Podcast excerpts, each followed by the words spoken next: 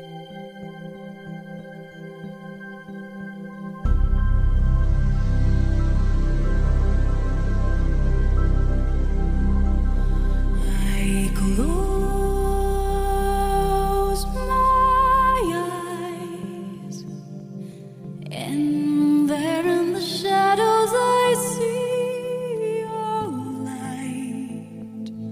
everyone, it's Jonathan, and welcome back to Every Version Ever. Today I'm joined by my friend Conrado to talk about what is, in our opinions, one of Steven Spielberg's best films, AI Artificial Intelligence.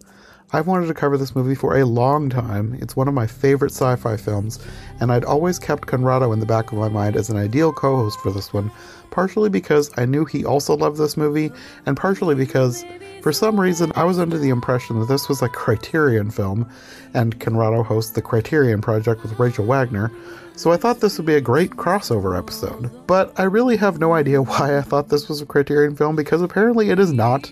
But who cares, I still want to do it anyway. Plus, this movie, depending on how you want to look at it, in a way is a very loose adaptation of Pinocchio, or at the very least relies very heavily on the story of Pinocchio throughout the entire film. So, with me being in the middle of a series on Pinocchio, I figured this would be the perfect excuse to cover it on the podcast.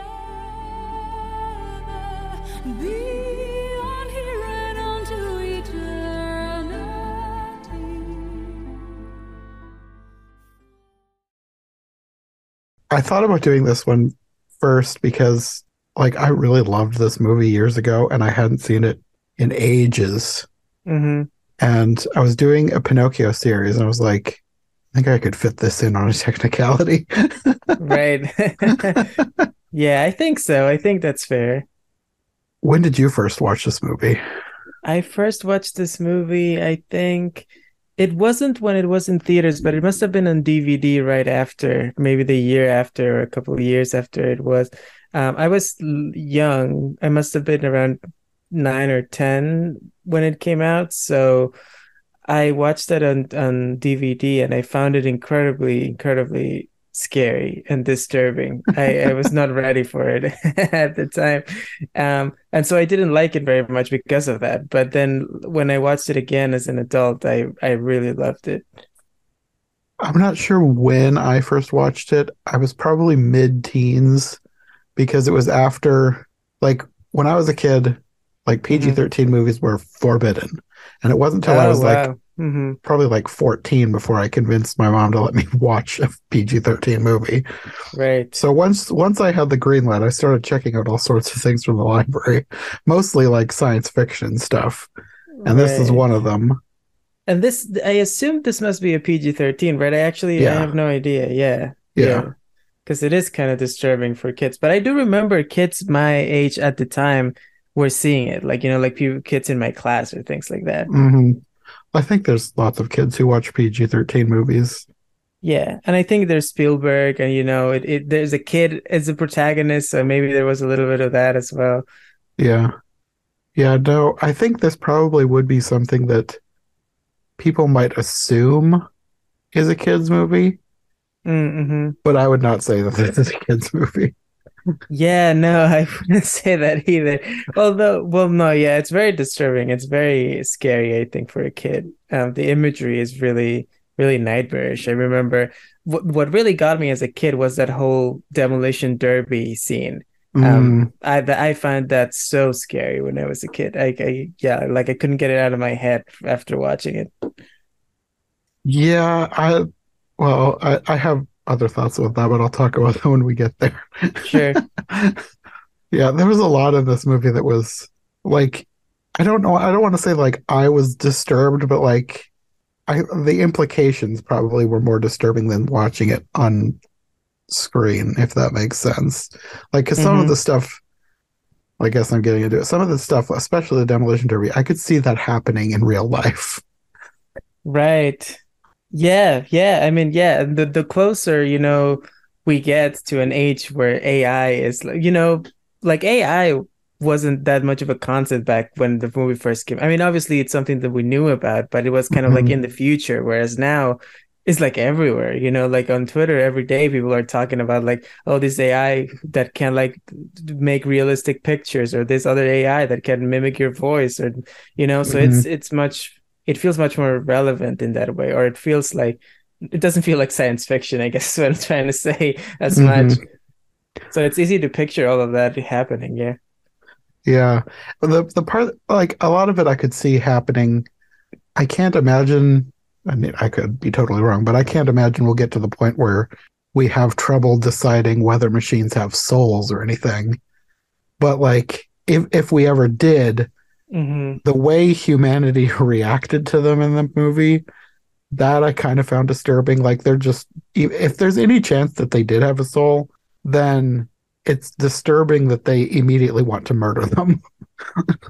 yeah yeah yeah i mean those are yeah those are interesting questions that are that are being asked in this movie i guess um and and i i don't know for such a long time my relationship with this movie was thinking of all of those questions as kind of metaphor right? And now it's becoming a little bit less so a little more like sure it's a metaphor for humanity but also we mm-hmm. might have to ask ourselves someday what are we're going to do with all this uh, with all these robots and all these artificial intelligence? Yeah. Yeah, well, like I said, I don't know that I can imagine that happening, but maybe like it seems like if it does, it would be so far in the future that it's not something I would need to worry about. I hope so.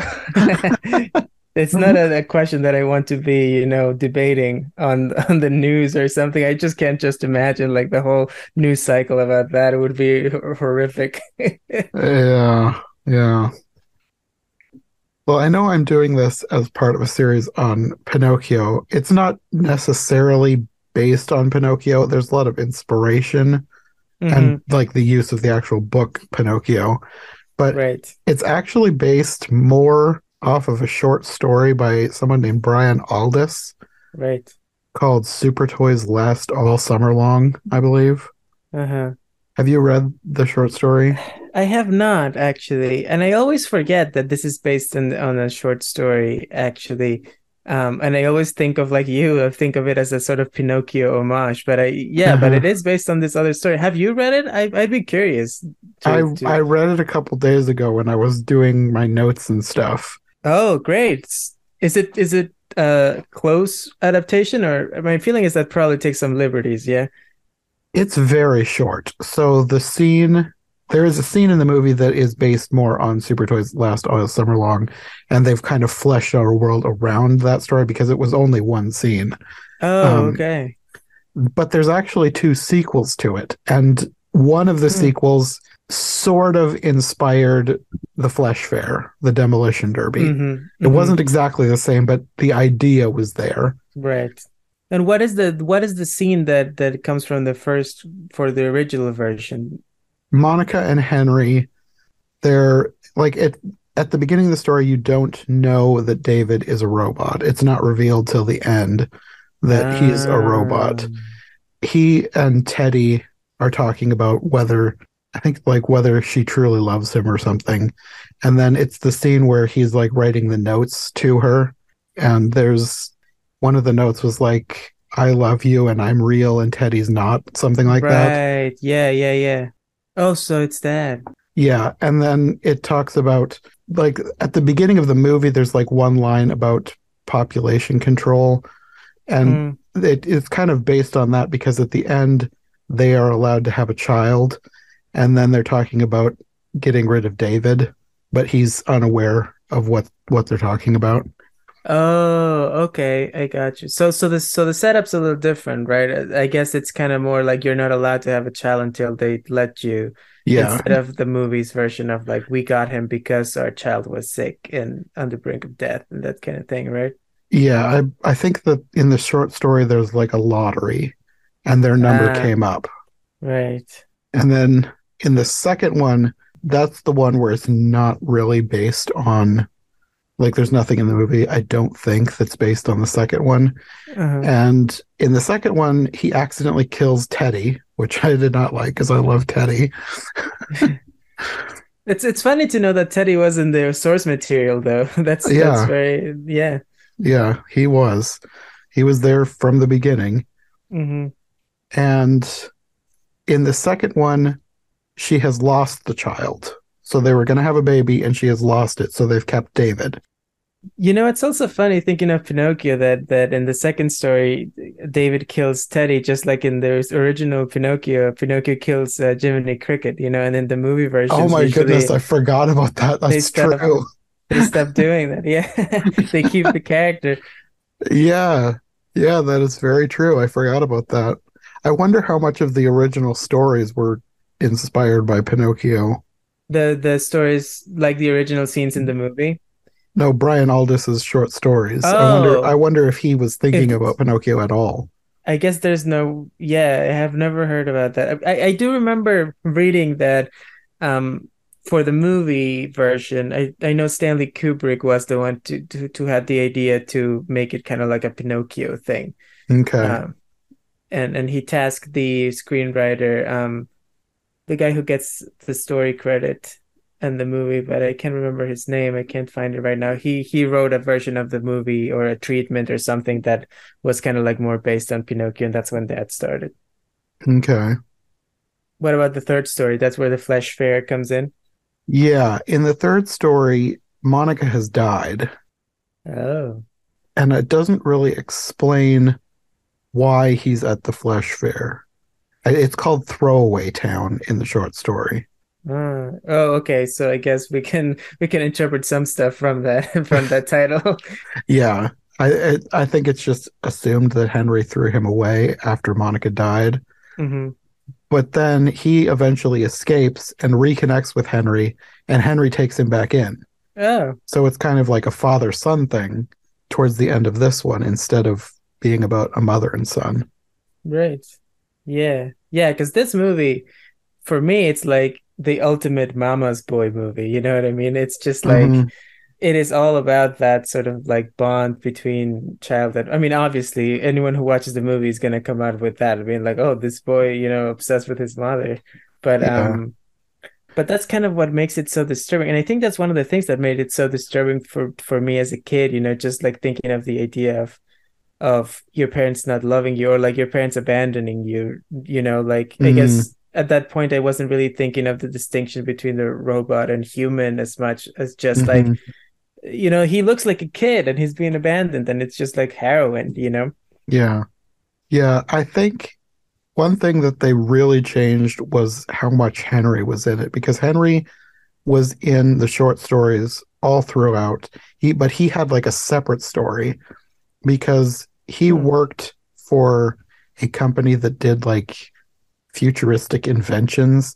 Like one of the things I think was like a genetically modified tapeworm because they they talk about people getting these things I don't remember what they're called. They get these things implanted in them so that they can eat 100 times more food Oh wow. without gaining any weight. And they talk about it like it's alive, so I think it was supposed to be like a genetically modified tapeworm. That's so a cool sci-fi idea.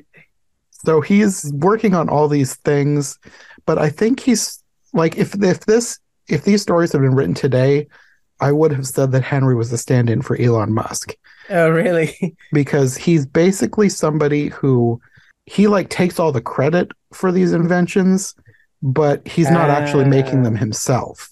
Right. But I suppose you could say that about like Henry Ford and all these other Yeah, people like you Steve think of Jobs. Yeah. yeah who you think of as inventors but they're they're just using other people's inventions to further their own careers Right. so I, I that's something that's been going on for centuries so i guess it's not just elon musk of course but i think Mhm. that's that's the kind of thing that they were going with and then towards the end of the third story i think he kind of realizes what he's done with his life and he's alone he doesn't have his wife anymore and then he finds Uh, david again goes for David. I guess they have a little bit of that in the in the William Hurt character in the movie. How the the professor scientist who creates David to begin with, he has a little bit of that. Well, you know, just the the the the, ba- the backstory of him basing him on his own kid and and Mhm. wanting to do something like that, and then obviously that's another incredibly disturbing scene for me as a kid when he goes to the when David gets to the factory and he sees all the other Davids and he lashes out. It's it was also very disturbing. Um, yeah he like straight up murders one of them. Yeah, exactly. Yeah, I don't know that. I feel like the Henry in the story had a more human arc than Professor Hobby. Professor That's- Hobby is kind yeah. of insane. Yeah, yeah. you ask me. He's not the most uh the most um likable character or He's he seems like he's gentle and nice, but like if you think about what he's doing, he's he's insane. Yeah, I think like therapy might have been a better outlet Yes. for all that stuff. Definitely. Well, I guess we can probably just get into the story itself. Sure. There's a narrator at the beginning that talks about some of the stuff we just talked about the population control and like the polar ice caps have melted, so the cities have flooded, hmm and there's not enough resources for everyone. hmm So it opens. I thought it was a school at first, but I think it is Professor Hobby's office. I'm not sure exactly. Seems like it's some kind of like um brain trust or something at the at the company, right? That it kind of like workshops all these new things that they're creating. hmm Yeah, he's showing off his new robot. Like robot, they have robots before this, but he's invented a new one. I can't remember exactly why this one is different, but he uses her in disturbing ways. He like stabs her hand and tells her to undress in front of them. And the thing that I liked about the scene was there's this girl off to the right looking at him like, "What is Uh-huh. wrong with this man?" Yeah. yeah. but the the robot here the effect with her head opening was like amazing this is like 2001 so oh, the visual effects are so good in this, and it's such a great mix of practical makeup and CGI. and I think it works so yeah well. yeah and like i'm not somebody who hates on cgi but like today's cgi hardly ever looks this good like they Well, yeah. they spend more time making this look so realistic in this movie and it's just it's amazing how how real this Mhm. whole thing looks Yeah, well, it's because they, I think the fact that they weren't so confident in the CGI yet makes them do a lot of things practically or like really work for like specific moments like this one, right? It's not a huge Mhm. moment. It's just she opens her face and, and it's really cool. But like now we use CGI for almost everything. So when you have to like create whole whole scenes that are 90% CGI, you can't put that much detail into into you know just the one shot, which is Yeah. great. Yeah. Well, either way, this this robot looks amazing. The effect of her head opening still, I, it's mind-boggling how real it looks to me. Mm-hmm, hmm I also always remember the one. I think it was one that was in the trailer later on in the. I think it's also in that flesh fair scene or like right before the the woman. I think it's the nanny The nanny, robot who yes, does who is like a face that's kind of floating. she has like a face and two ponytails, and the rest is all Yeah, wires and metal bits. and that also looks very striking. Yeah. So he puts this robot away and says that he wants to build a new kind of mecha, one that can love. He wants to build a child robot. Mhm. Which is like a big no-no, right? Like it's like there's the whole thing. It's like they don't make mechas that are kids, Mhm. or at least we learned that later on at the flesh fair. Yeah. And he's asked, if you can build this robot, can you even get a human to love it? And if the robot can genuinely love a human, then what responsibility does that human have to the robot? And he doesn't really answer this question. No, maybe he should have think about that for two minutes or something before making this robot, which just feels like he didn't. He just like brushes it aside. Yeah, and he says something like, Didn't God create Adam to love him? And I'm like, what is wrong with this man? Yeah. Well, he clearly he has a god complex, right? Like only someone with with that kind of thinking could say a line like that, right? yeah, I feel like if any normal human had the idea to do this, just that question alone would make them stop. Even they would stop and think for a moment, and he just didn't. Yeah. Well, I would like to think so, although these days you never know with like all Yeah. the- Yeah. humanity. That's that's what I meant by the the scene at the flesh fair. It's like I could totally see these people becoming unhinged. Yeah. And it is interesting. Well, yeah, I guess the the the Professor Hobby character, he really is kind of like uh, you know, in terms of metaphor, he is like God to David, right? He's his creator, but but also he does he seems to be very ambivalent towards him, even when he sees him at the end, right? Um, it's Mhm. not th- that question of like, does he have to love him back, even though he created him? He kind of he loves it as an invention or as a Yeah. you know in theory, but not as a as a person. hmm He doesn't see him as a person. Yeah, which is obviously quite different from like a Geppetto and, and Pinocchio relationship, yeah. right? Yeah, definitely. So after this scene, you get a title card that says 20 months later, which I thought was so strange. It's a It's weird like- number, yeah. Why 20 months later? Why not just say two years later? It's close enough to two years. hmm It seems so oddly specific to say it was 20 months later. And also, 20 months does not seem like enough time to fully create a robot that can love you. Yeah, Because that's how long it took. Because he's talking about making this thing, and then 20 months later, he's got it made.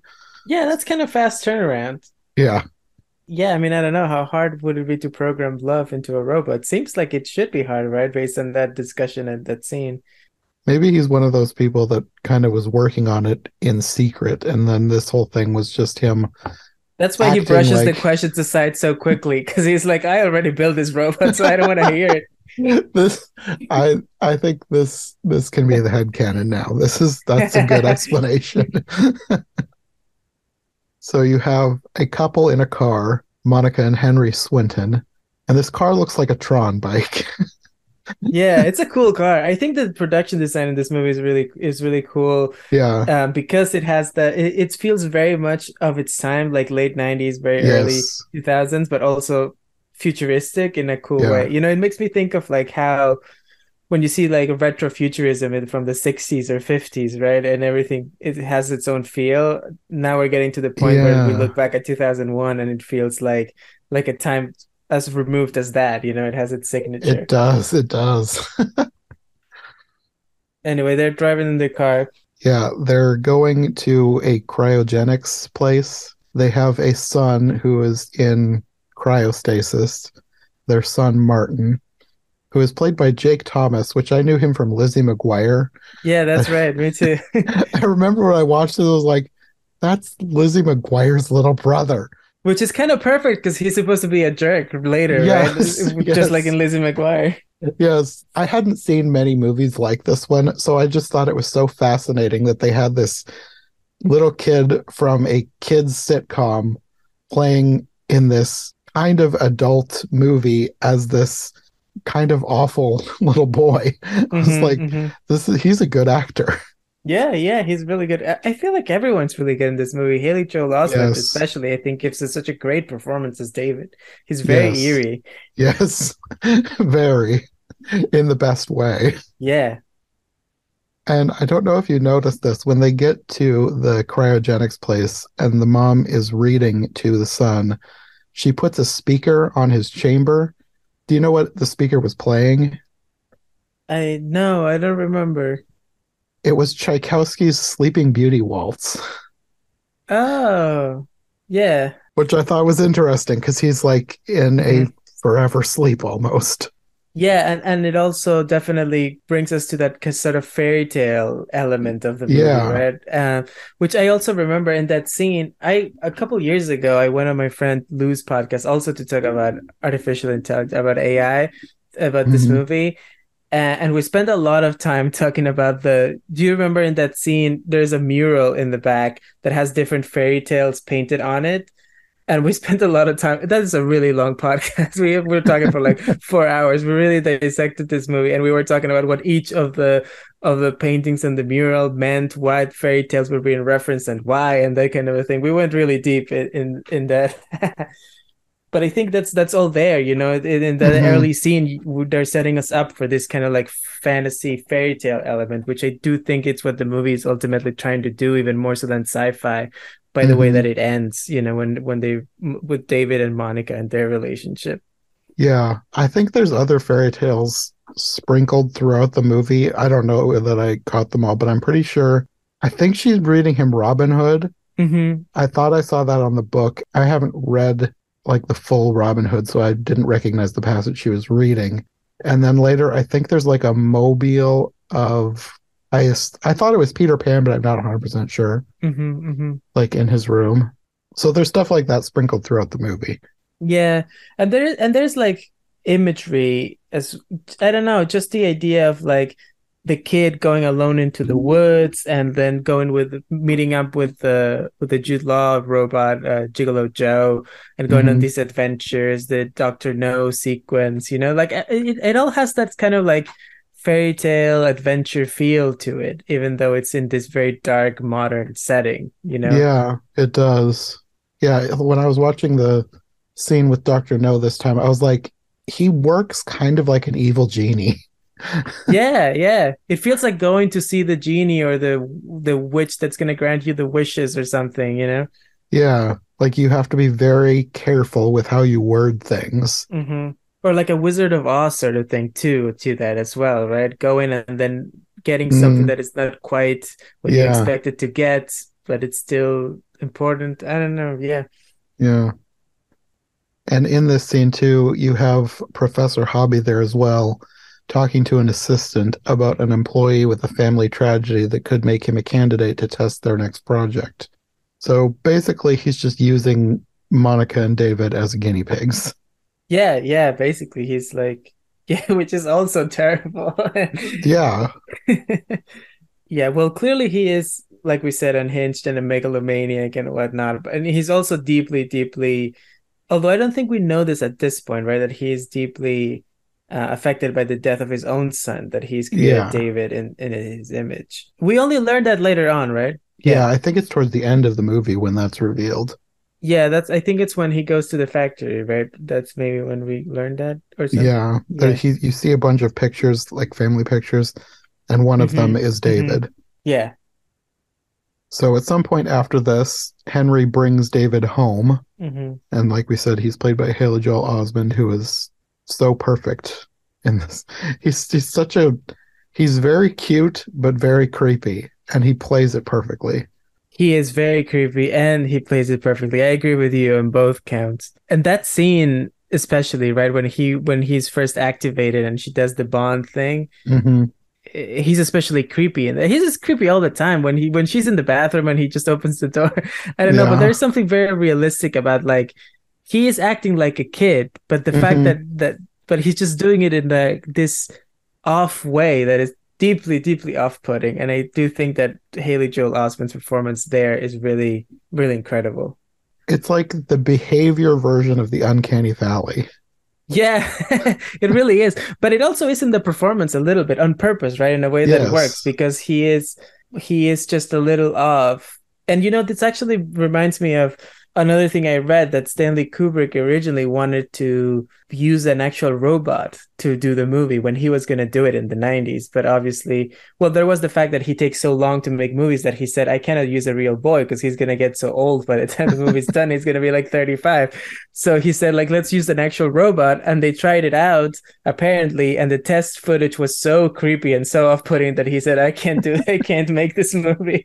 And he, and he like shelved it until, you know, he felt like the technology would ca- catch up. And then he passed it on to Spielberg and, you know, he went from there.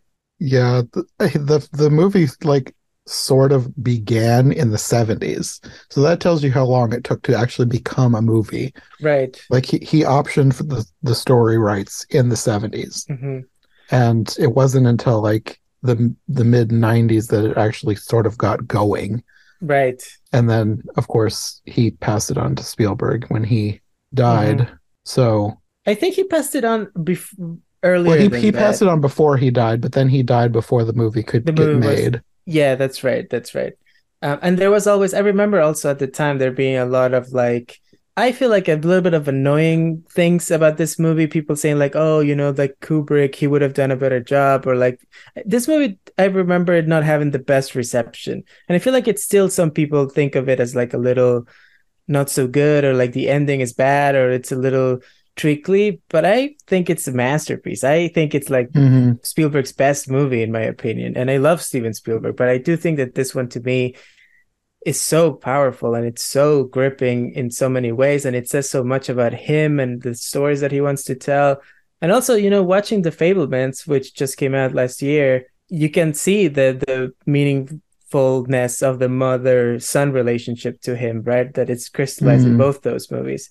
Which also, sorry, I, I, I'm, I'm talking, I'm talking. I'll, I'll throw it back to you in a second. But the other thing that it, this made me think of is how this is one of the rare Steven Spielberg movies that he actually wrote the screenplay for, which is very uncommon for him. And and The Fabelmans is also another one that he wrote, which he doesn't usually do. So I think that's interesting that for these movies about mothers and sons are some of the very few that he has actually not just directed but written as well. Hmm. I haven't seen The Fabelmans. I I should see that one. I, d- I don't feel like I was hearing that good a review, so I never made it a priority. I figured I'd get around to it eventually. Yeah, I would definitely recommend. I mean, I'm a huge Spielberg fan, but I did really love that movie, so I would recommend it to anyone who is into Spielberg to check that out. Hmm. You you talked about it being such a gripping movie. hmm I was when I started watching this, it was like it was almost 10 at night, and I like I have to get up pretty early in the morning for work. I was like, I'll watch half of it tonight and I'll watch half of it tomorrow night because I need to make notes and it takes a lot longer.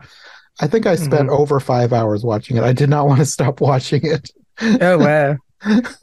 Hopefully that's a good thing. It is like I most of the time, like when I'm writing notes, I kind of like it takes a long time to write notes, especially if you're trying to outline the whole movie.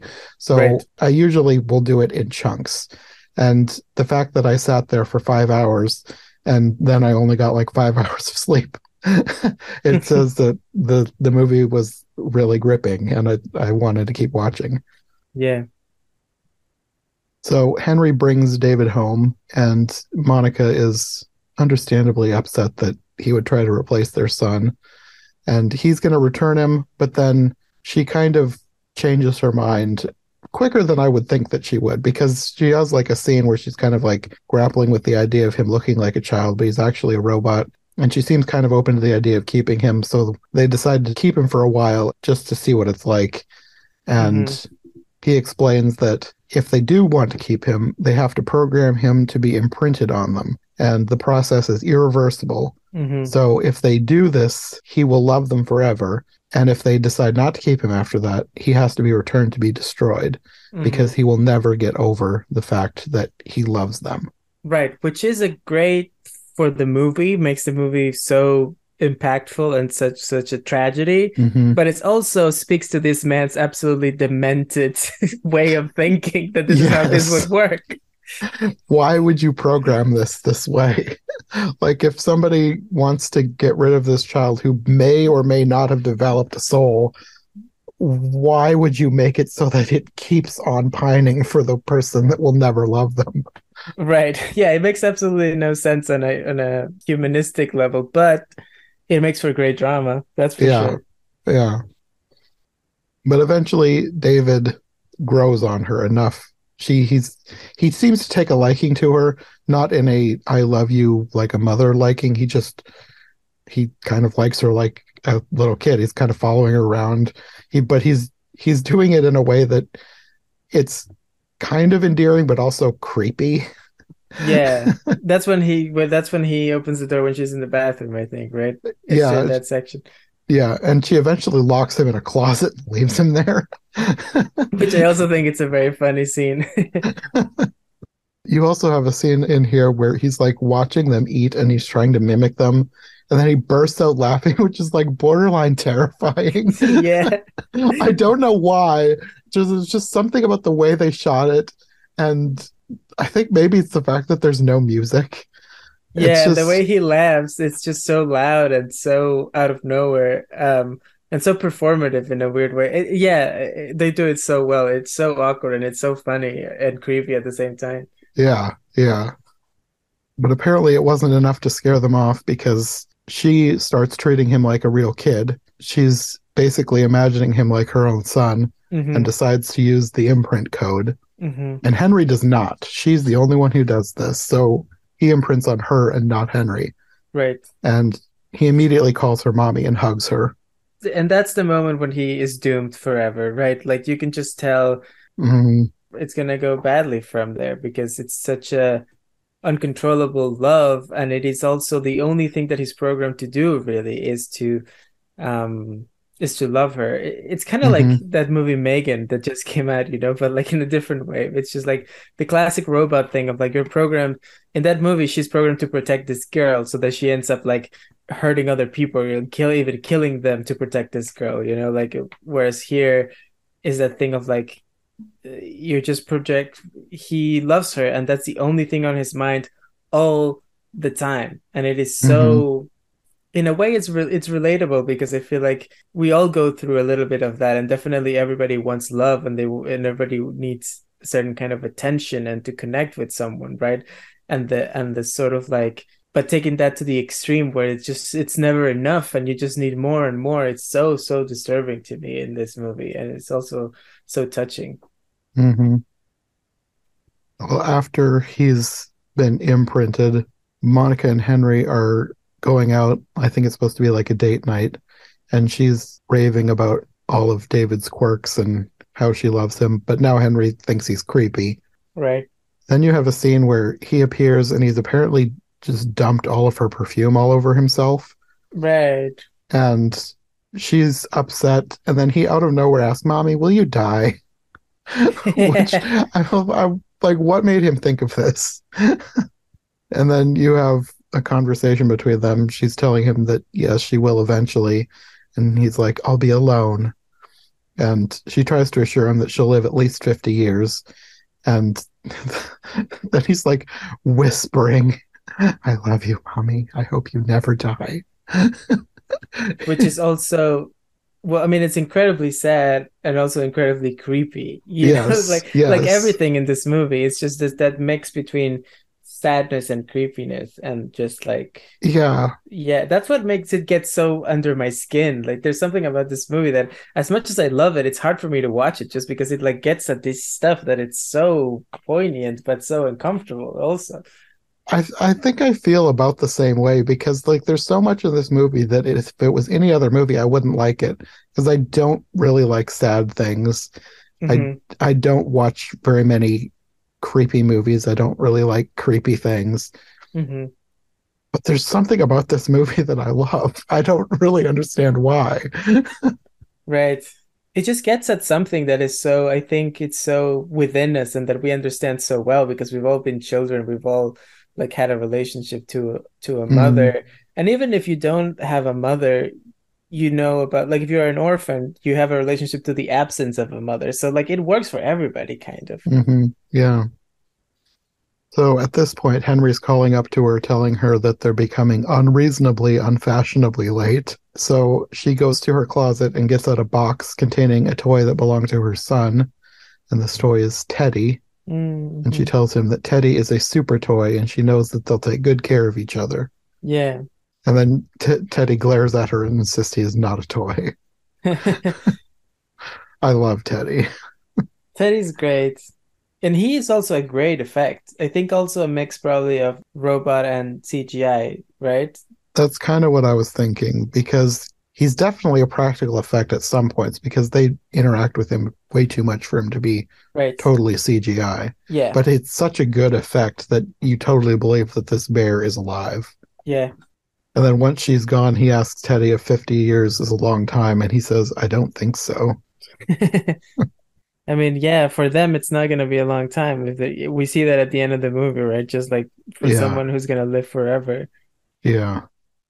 And then the next day, you have this kind of disturbing scene where Henry calls and David is like interfacing with the phone and making it look like Henry is speaking through David. And uh, this is another scene where it's like he is such a good actor because he pulls this off so well. It's so creepy. Yeah, it, it is really something else to see how he can be so creepy and the, and yet you have this understanding for him because he's an innocent, you know. So you are kind of like hmm you feel a certain kind of tenderness, a certain kind of pity, even though he's so so creepy all the time. hmm So this phone call was to tell Monica that their son has woken up, and when he gets home, David just looks disturbed that he's there. hmm He eventually gets better enough to start walking. He has some kind of futuristic cyber device strapped to his legs to help him walk around. And like the first thing that he does is try to make Teddy choose between him and David. Right. It's like this kid is. I, I hesitate to call him evil because he does have some good qualities. But like that's, that's the first thing you're gonna do. that's wrong. It's like it's a very exaggerated movie version of of getting a little sibling, you know, like that kind of like jealousy of the younger Yeah. child that has just born. What's interesting though is that it goes both ways, right? Because both Martin and David feel that way about each other, that they that they are the original Mhm. kid and now there's this other kid. So what's going on? Yeah, that's true. But I, I loved Teddy's reaction to this. He's he just looks at them very disturbed, like he doesn't know what to do, and then he runs after Monica, calling "mommy, mommy," Yeah. and she picks him up and takes her with him. And she says, "Were they torturing you, Teddy?" So Martin tells David that Teddy used to be a super toy, but now he's old and stupid. You want him? So now he belongs to David. Mhm. And then Martin says that David is the new super toy and wonders what kind of powers he has. And he's listing all these things that he wonders if he can do, like flying and walking on the ceiling. And David asks Martin if he can do any of that. And Martin looks at him like he's crazy and says, No, because I'm real. Mhm. And then he's trying to make him break a toy, but he refuses. And then he's making him do things and he's like feeling him and he's asking him why he's not cute like a normal doll. He just looks like somebody's ordinary kid. Like he's trying to figure him out. Mhm. But I guess that's a realistic reaction because like if somebody showed up and somebody told you they were a robot, you would try and figure out what was going on there too. Yeah, and to him, he's supposed to be a toy of some kind, right? Like, if what's going on? It's just such a. Also, because there is not a robot quite like him in this world. He's the only one, so it's a very unique uh, thing to be confronted with. Mm-hmm. And he asks him when his birthday is, but he doesn't remember. And he asked him when he was built, but he doesn't remember. And he asked him what the first thing that he remembers is. He said it's the bird with big wings. So we asked him to draw it, and he's drawing it, and and Martin says it looks like a peacock, but it looks nothing like a peacock. It's actually the logo for the business that he was built at, the Cybertronics lab. Yeah, yeah. I think he more means it looks like the NBC logo. I think is what he tried to say, more than a peacock or something. You know, although although Oh, it is not, maybe. it's not quite like that. It's it's a It little has a, bit it has a human sticking up out of it too. Right, that's true. Yeah, it, it, it has its own kind of like design to it, but um yeah, it's Mhm. kind of almost like a phoenix or something. It's yeah, I don't know. And later you have a scene where he brings Monica a book to read to them, and he has this look on his face. He's very mischievous.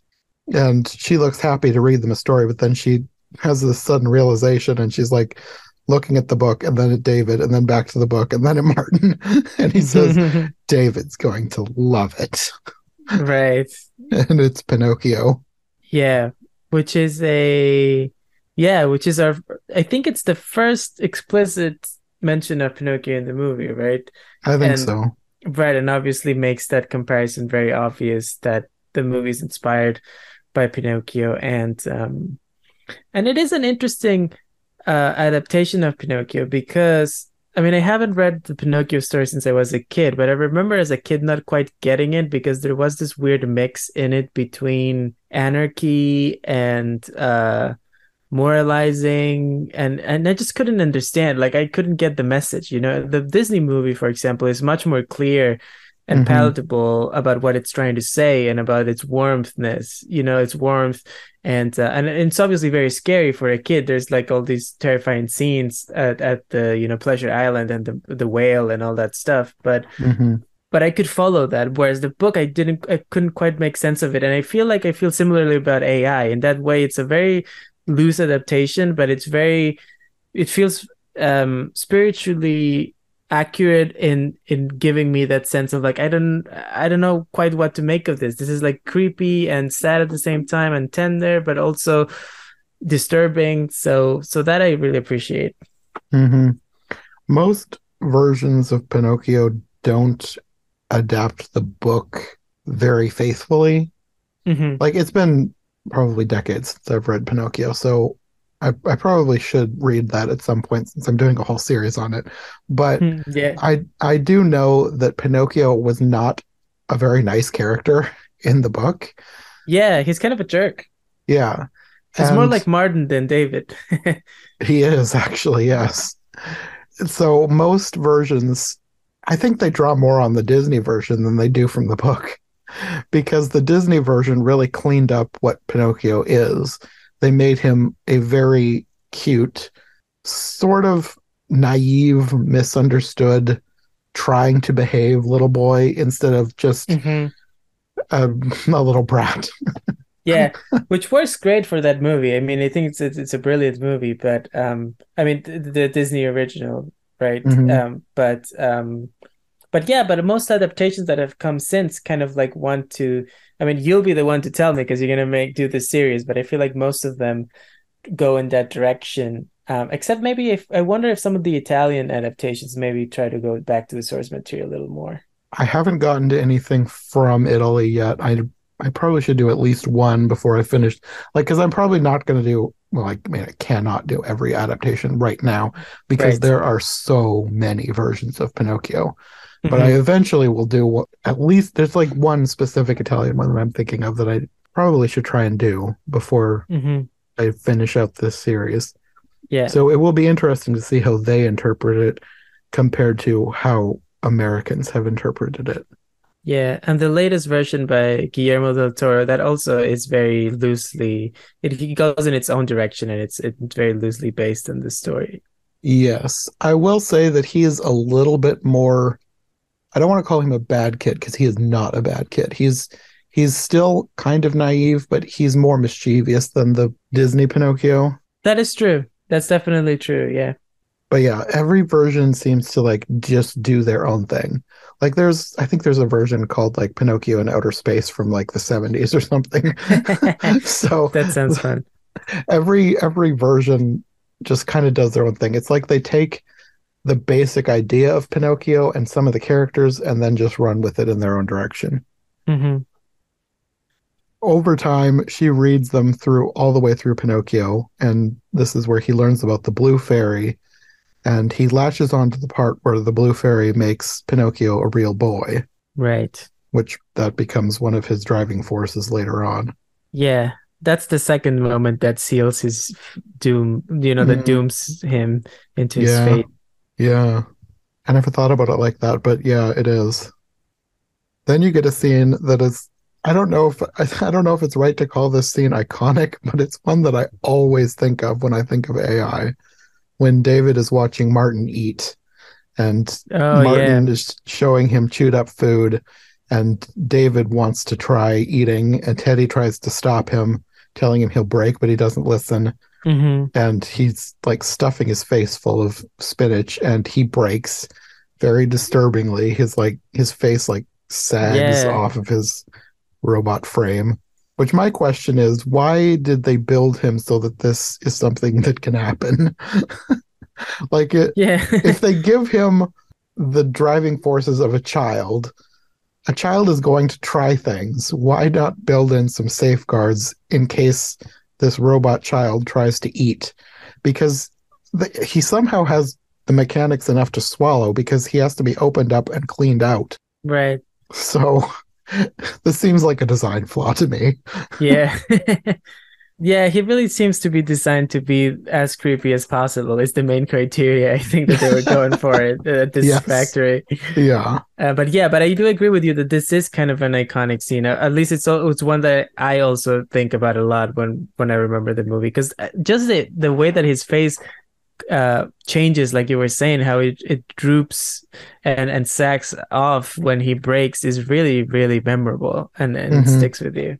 it also i didn't think of it at the time but i'm like you also have a scene later where he literally gets completely submerged in water so why didn't that hurt him and the spinach did you'd think the spinach would be less damaging to a robot than literally being completely submerged in a pool Yeah, the pool doesn't, yeah, I guess the pool doesn't really have much of an effect on him. It's more about what he was doing there that it gets him in trouble. hmm Is that the next scene? It, it's coming up, right? It it's soon. The next scene is Martin telling David that he has a special mission for him. And if he does it, he'll tell mommy that he loves David, and that will make mommy love David also. Uh-huh. And he wants a lack of Monica's hair. And he tells him that they'll share Oh, it, Right. but he insists that it's a secret. He has to do it while she's asleep. Yeah. And at first he refuses, but Martin figures out a way to trick him into doing it anyway. And this is the point where he, like, he, for the most part, most of his behavior is sort of normal sibling rivalry stuff, but this one seemed to go an extra step into mildly psychotic. Like he's planning to freak Monica out so much that she'll get rid of David. Right. Yeah, and and this is definitely the moment that if you are if I am Henry the husband, this is the moment when I start to feel we are in a horror movie. Like this robot Yeah. is Chucky, it's Megan. We need to get it out of this house now. Yeah. As as much as you feel for David, his Henry's response is understandable. yeah. when he goes in to cut her hair, Henry freaks out. He's shaking him, but Monica stops him. And she's like, later, she's just defending him, saying they were just being competitive little boys. And Henry asks her, if David was created to love, then it's reasonable to assume he can hate. And if he's pushed to extremes, they need to ask themselves what he's really capable of. Which, I mean, it's an understandable worry. And it is and it is somewhat uh answered in the movie because you know there's the scene at the pool which I'm pretty sure is one of the ones that's coming up now but then later on when he like we were talking about when he sees the other Davids and he lashes Yeah. out he is capable of a certain amount of violence and especially eh, well the movie seems to say particularly because of his one track mind towards his mission to for to love Monica hmm he that seems to be the thing that fuels the moments that in which he lashes out in hatred and in, in violence so Mhm. he's not wrong henry you know Yeah. So the next scene is the pool party. David brings Martin a present, and another little boy asks if this is his little brother. And Martin says, technically, no. I loved his delivery of that line.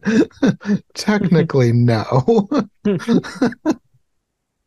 then all the other kids start ganging up on David. And to Martin's credit here, he does defend him a little bit. And one of the kids asks if he has DOS, which means damage avoidance system. And he tests it by trying to stab him with a cake server. And David does feel pain and he runs to Martin to protect him from the bully, but ends up accidentally pulling Martin into the pool. right Like, he does not mean to do it at this point. It's an accident, but that's enough for Henry and Monica. They interpret this as David trying to kill Martin and decide that enough is enough. Yeah and this is this is one of those i mean at this point it's clear that 20 months was not enough time to develop this robot properly Yes. there's just too many flaws Yes. So Monica tells David that she needs to talk to him, but she finds a pile of letters that he's written to her talking about how much he loves her and insisting that he's real. Mhm. and she doesn't have the heart to tell him what she was going to tell him so she just asked if he'd like to go for a drive tomorrow Yeah, and this scene is another one that I think about a lot, and it's one of the most, to for me, harrowing scenes in the movie with all the messages and the drawings, and particularly the one that you were mentioning before when he says, which I was interested to hear that it comes from the original source material with the thing of like, you know, I love you and I am real and Teddy's not real and I hate Teddy, and and that moment. I thought was so there is something so real about that moment of this robot arguing for his life and throwing the other robot under the bus to saying like I am different. He is the robot. I am something else. You know like choose me. Uh I am a real boy. And there's just something about it that I find so so tragic and so like it really hits me that scene. And I think it's a great great scene one of the most memorable for me It's also kind of a very human response to throw somebody else under the bus to save your Yeah. own skin. yeah so in that way it also is arguing for, for the question of like is david actually alive you know like and does he have a Mhm. soul like you were asking before yeah Yeah. So she takes David and Teddy for a drive. They're headed towards Cybertronics, and she's crying, and he asks her if her tears are happy tears. But Mhm. Here she has a change of heart, and she knows that if she takes him back to Cybertronics, he will be destroyed. So she turns off the road into the woods and tells him that she has to leave him there. And at first he thinks he's that this is a game, but she tries to explain that if they go back, he's going to be destroyed, and he doesn't really understand. And then when he realizes what's happening, he's like begging her not to leave. He's apologizing for everything he's ever done. He's Mhm. asking if Pinocchio can become a real boy, then can he become a real boy and come back to live with her?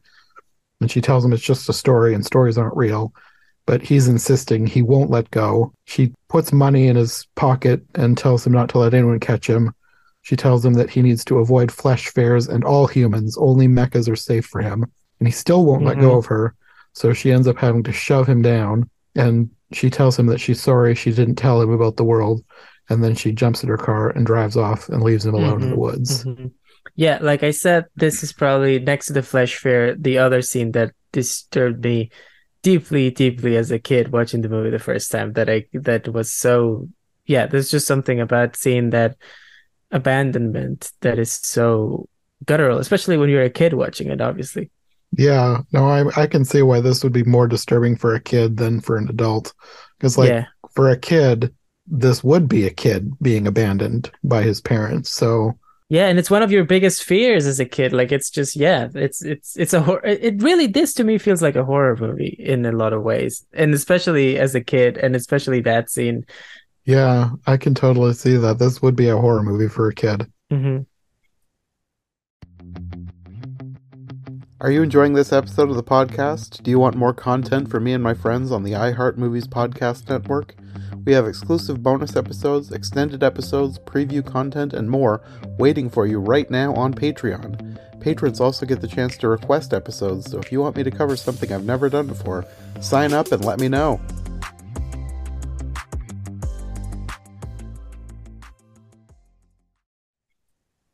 So from here, the story pretty much turns into a completely different story. The first half was him living with Henry and Monica, and they're gone at this point. We're now in the robot world. Here we meet Mhm. Gigolo Joe, the lover robot played by Jude Law. hmm And, another great performance in this movie. Yeah. He's he's kind of creepy in a different way, but he's also endearing.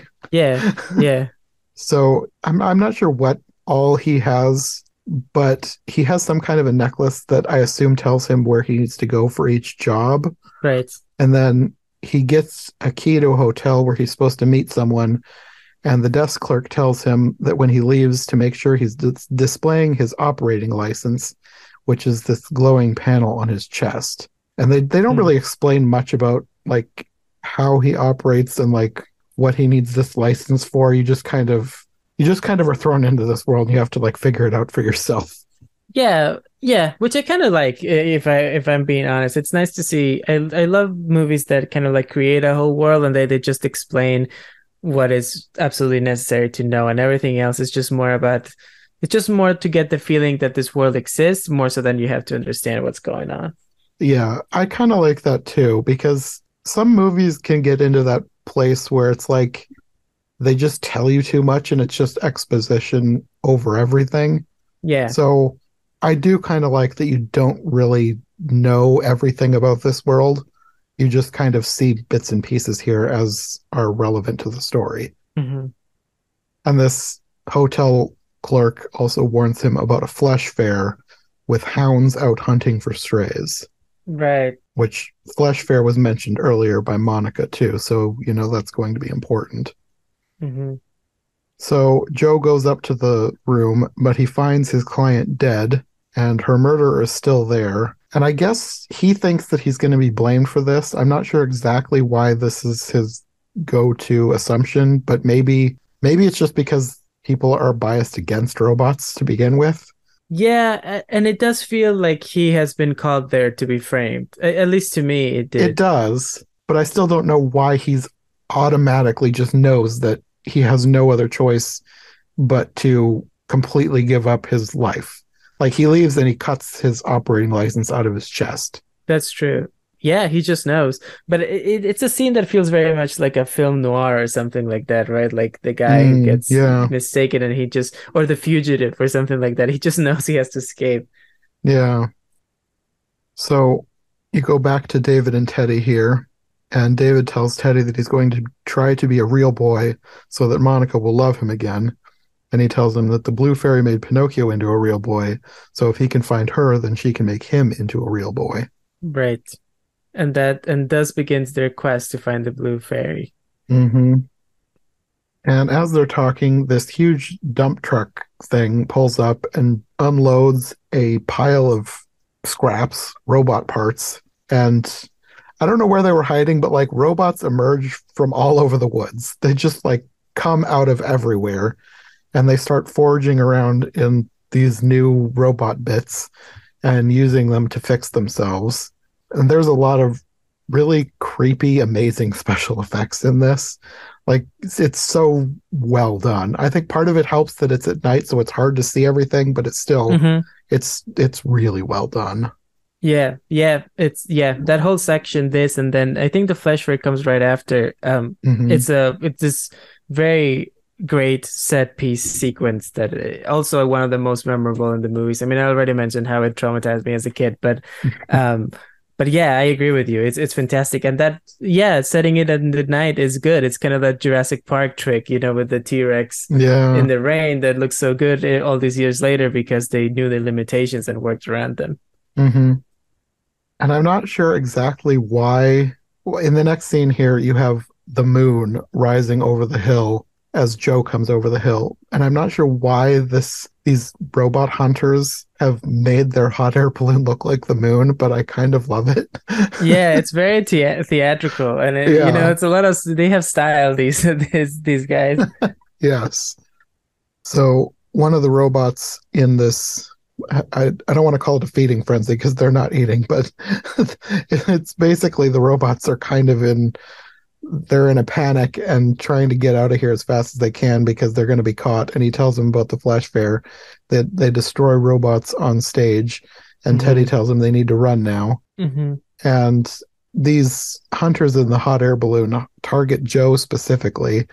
And then they send out these bikers, which I'm assuming are the hounds that the hotel guy talked about because the bikes sort of look like dog faces. Yeah, yeah, that's the impression I get too. So a bunch of the robots all hide together in a cabin, and one of them asks David if he needs somebody to take care of him. This is the nanny robot, and she tells him she has many good references. And they're all captured in a net and hauled away in the balloon. And somewhere along the line, David drops Teddy and he's following them from the ground. And then he is mistaken for a toy at the flesh fair and taken to a lost and found, while everyone else is put into cages. hmm And yeah, like I said, the flesh fair is the robots are destroyed, but basically all these people are here because they hate robots so much that they just love watching them get ripped to pieces. Right. Which I I could totally see this happening if robots became a real thing. Yeah, I mean, yeah, there's a yeah, that makes total sense. I mean, we already have this demolition derbies exist. Obviously, it's not the same thing at all, Mhm. but you know, um, the impulse, there's something similar about that that impulse to see some kind of like destruction and you know i can see that because you know i love watching action movies and that kind of thing. And the and there's just things that want to be sublimated somehow. You mix that with this hatred of the robots and then you you know you're there. Yeah. It's kind of like a futuristic coliseum almost. yeah it's exactly like that i would say. Um that's a great yeah it's a great comparison if a coliseum was just about like the torture and the well it kind of was right i mean uh, you know yeah i think that's Yeah. actually a really good comparison Yeah. You also get a cameo from Chris Rock in this scene, which is such a strange cameo for this movie. I don't I don't know why Chris Rock specifically needed to be this character, but It I mean, it is it's memorable. particularly. Yeah, it's particularly memorable because the robot looks like him. Also, it's not just his voice, but it's like a Mhm. robot. It's like a comedy robot that they make look like him. Um, and mm, he is. I think he gets ripped apart, right? Like maybe like his legs and. he's he's put into a cannon and shot through a flaming hoop, then Oh, through a right. propeller. so he's right. like- Burned up and chopped up at the same time. Yeah. And his face hits the cage in front of David. Yeah, which is absolutely terrifying. That, that's one of Mm-hmm. the things that really got to me as a kid as well. Yeah, I could see that. Yeah. And this, of course, freaks out David, and he instinctually grabs the hand of the person next to him, which turns out to be Joe. hmm The again, the what they set up at the pool with the with the fight or fight response, right? Yeah, yeah, because he's asking him to protect him. hmm And meanwhile, Teddy has escaped and he's running through the fair. And you have, again, this is why this feels so real to me because you have this crazed voice screaming about the flesh fair being a celebration of life and a commitment to a true human future. And it's like, I Yeah. could totally see this happening. This is that there are Yeah. enough crazed people that want things to be a certain way hmm that I could see them totally becoming is anarchic the the right word? I don't know. Just this a violent mob but organized. Right. Yeah. I mean, yeah, you that's so easy to see. I mean, you see how everything gets politicized these days in a way that it's Mhm. kind of like a us versus them sort of way, which I would not that feels very much like that feel maybe not quite in this way, but I feel like AI is already kind of like the meaning AI in our real lives. I could see it at some point becoming this thing that it starts to be like these people are pro it and these people are against it, and you know, like Mhm. yeah, that feels very real. Yeah. I mean you can see that online with the discussion about AI, even just like AI art. Yeah, exactly, exactly. So far, it hasn't like quite positioned itself in like a, you know, Republican Democrat divide or a conservative liberal divide just yet, but I They'll, could they'll see that figure out a way to, Yeah, to shove it exactly, in those boxes. Yeah, they will yeah, figure out a way. yeah, I don't know which way it'll go, but they'll figure it out. yeah, But Teddy almost makes it to David, and he's picked up by this little girl. And I, I'm like, I'm disturbed, but not surprised that a parent would bring a small child to a place like this. right. And the, the parent in question is somebody who works at the Flesh Fair. So this little girl goes to tell him that there's a boy in the cage, and he doesn't believe her, but he goes to see anyway and confirms with this scanning machine that yes, this is an actual robot, but it's impossible because nobody makes children. Yeah, and he is kind of disgusted by that, right? Like, because he's obviously a, isn't he? Or that's Brendan Gleeson, but I don't think, I think he comes in later, right? That he's like, cannot believe that they would do such a thing because he's like a Yeah, well, the, guy. the, that's another thing where it feels like something that would actually happen because this guy he wants to take him out and free him because he's he's so convinced that it's i mean he knows it's not real but it's so real that he doesn't want the kid to be chopped up or exploded or melted or whatever Yeah, like that's too far. That's going too far. Yeah so he wants to free him but the main guy the robot i in my head i was likening him to have you ever seen chitty chitty bang bang You know, I haven't. There's a character called the Child Snatcher. So I Oh, was I calling have- this guy the Robot that. Snatcher. Right, right, right. Yeah. it's it's not not exactly the same character, but in my head, this guy was like the robot version of the Child Snatcher. Right. But this guy, he really hates robots, and the dad doesn't want to destroy David, but he tells him that he's giving him a refund, and he hauls him away, and he brings him up in front of the crowd. He wants to, I don't know, do the most gruesome thing to him.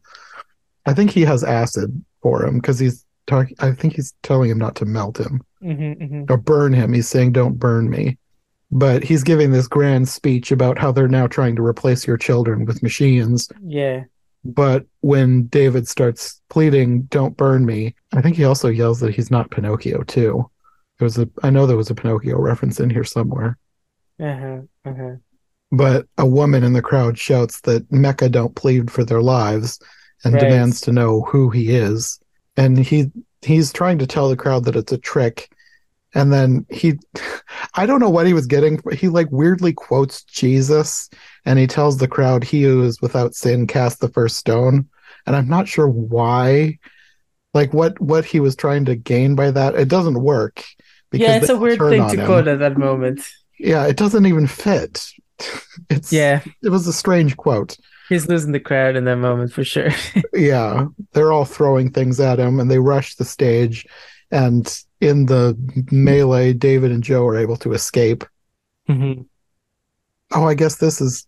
I'm looking at my notes. This is where you have the scene where you, it's revealed that David was a real child because you have you cut to the professor after they escape, and there's the panning shot of the Ah. photographs that end on a picture of David, which says "in loving memory." Hmm. Okay. And this is where one of his assistants comes in to say they found David at a flesh fair, and he's alive in one piece, but he's run off.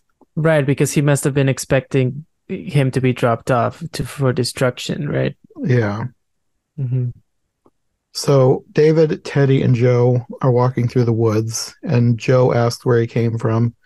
And David tells him about his family and about the blue fairy that he needs to find her so, so that she can make him into a real boy so that his mommy will love him. hmm And then the Joe, like I li- I like Joe, but he has some weird lines considering he's talking to a child. And I know he's not a real child, but Joe gets a little too creepy in some cases. Like this mm-hmm. this whole thing where he asks if the blue fairy is Mecha, Orga, man, or woman, and David says that she is a woman. And then he's like going on about how he knows women, and it's like borderline uncomfortable considering he's talking to a child. Yeah. It's like he doesn't go too specific, but it's like you would think that he would be programmed to not talk like this in front of a child. I don't know. There's yeah, I mean it is it kind of fits in the fact that he's programmed to see everything through that lens, right? Of what he's been programmed to do. And also with the idea that there's no kid mechas. So like as long as maybe that's why he's just like not programmed to I suppose because he wouldn't view David as a child, he would view him as another robot. And he would probably also interact with very few children, if at all, as in his whole life as a robot, right? Yeah. But he tells David that he knows women can always be found in Rouge City, but it's too far to make it on foot, and the journey will not be without peril. He's very theatrical the way he talks, which is another thing I like about him. And he moves and dances kind of like a Fred Astaire kind of a thing, and he has Yeah. yeah, he's got a lot of flair. it's the idea of this like, you know, sexy robot. It, it's kind of funny. hmm And David wonders how they will find a specific woman, and Joe says, We will ask Dr. Know. There's nothing he doesn't, which I love that line. Yeah, it's yeah, that's very good. They eventually get a ride to Rouge City by bribing some teenage boys with promises of a woman like him.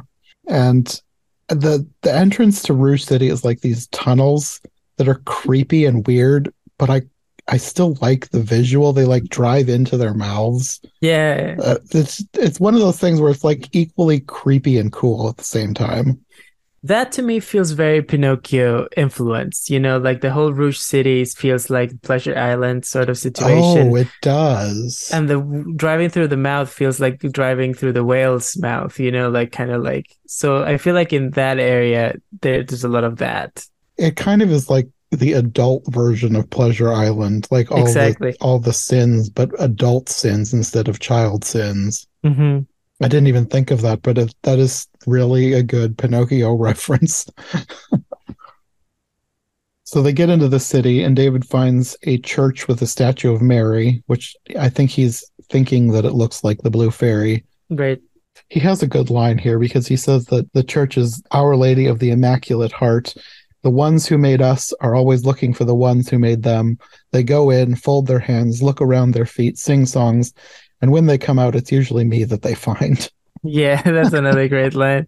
and it's also very.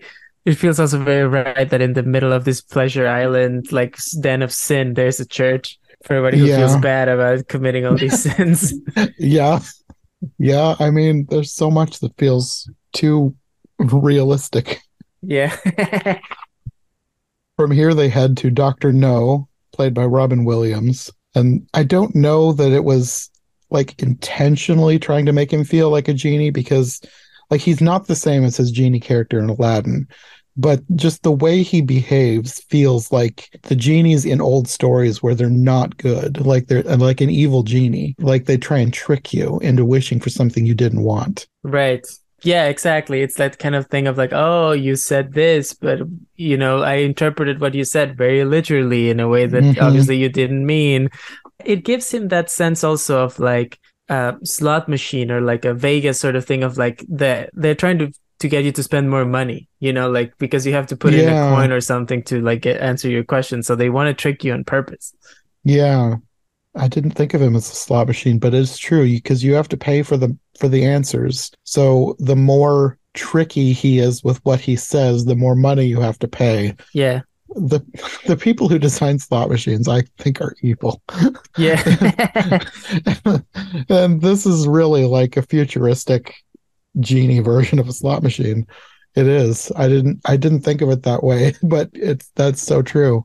hmm So David finally figures out a way to ask his question that results in an answer, and the answer he gets is more of a riddle than an actual answer. But he's told to find the blue fairy, he needs to go to the end of the world where the lions weep. And it cites the source of this answer as a book written by Professor Alan Hobby, and he writes of the power to transform Mecha into Orga.